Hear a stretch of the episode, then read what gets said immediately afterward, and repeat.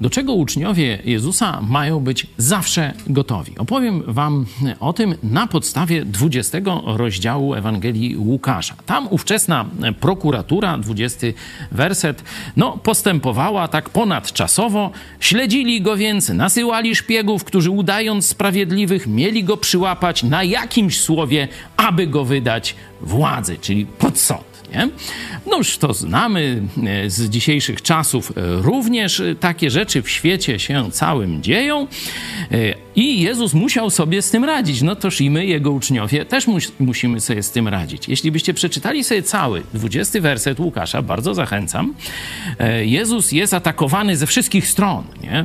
Jest atakowany przez tych szpicli udających sprawiedliwych, nie? Nagrywane, spisywane są wszystkie Jego słowa, zarówno z takich mm, powiedzmy z religijnych jakichś kierunków, a jaką mocą to robisz, albo jakieś zagadnienia religijne mu tam wyciągają. Oczywiście też jest atakowany za politykę, czyli wiecie, ma zarzuty ze wszystkich możliwych paragrafów. Płacić podatki, nie płacić, ale chciałem wam pokazać jego polemikę z ludźmi religijnymi, którzy źle odczytywali pismo. Znali je, ale źle je interpretowali. I to byli Saduceusze, którzy nie wierzyli w zmartwychwstanie, dwudziesty siódmy werset, i oni tam rzeczywiście trudne pytania zadają Jezusowi i Jezus musi cały czas im szybko, jasno, dobitnie odpowiadać. To jest dla nas wzorzec.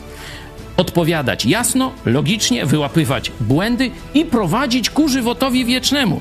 Zobaczcie, w trzydziestym siódmym wersecie tym Saduceuszom mówi: Bóg jest Bogiem żywym, bo jest Bogiem Abrahama, Izaaka i Jakuba. Nakaz apostolski, który znajdziecie w pierwszym liście Piotra, trzeci rozdział, werset piętnasty, jest jasny. Bądźcie zawsze gotowi do obrony przed każdym domagającym się od was wytłumaczenia się z nadziei waszej. Musimy znać pismo, musimy znać logikę i być naprawdę sprawni, szybcy w udzielaniu dobrych odpowiedzi.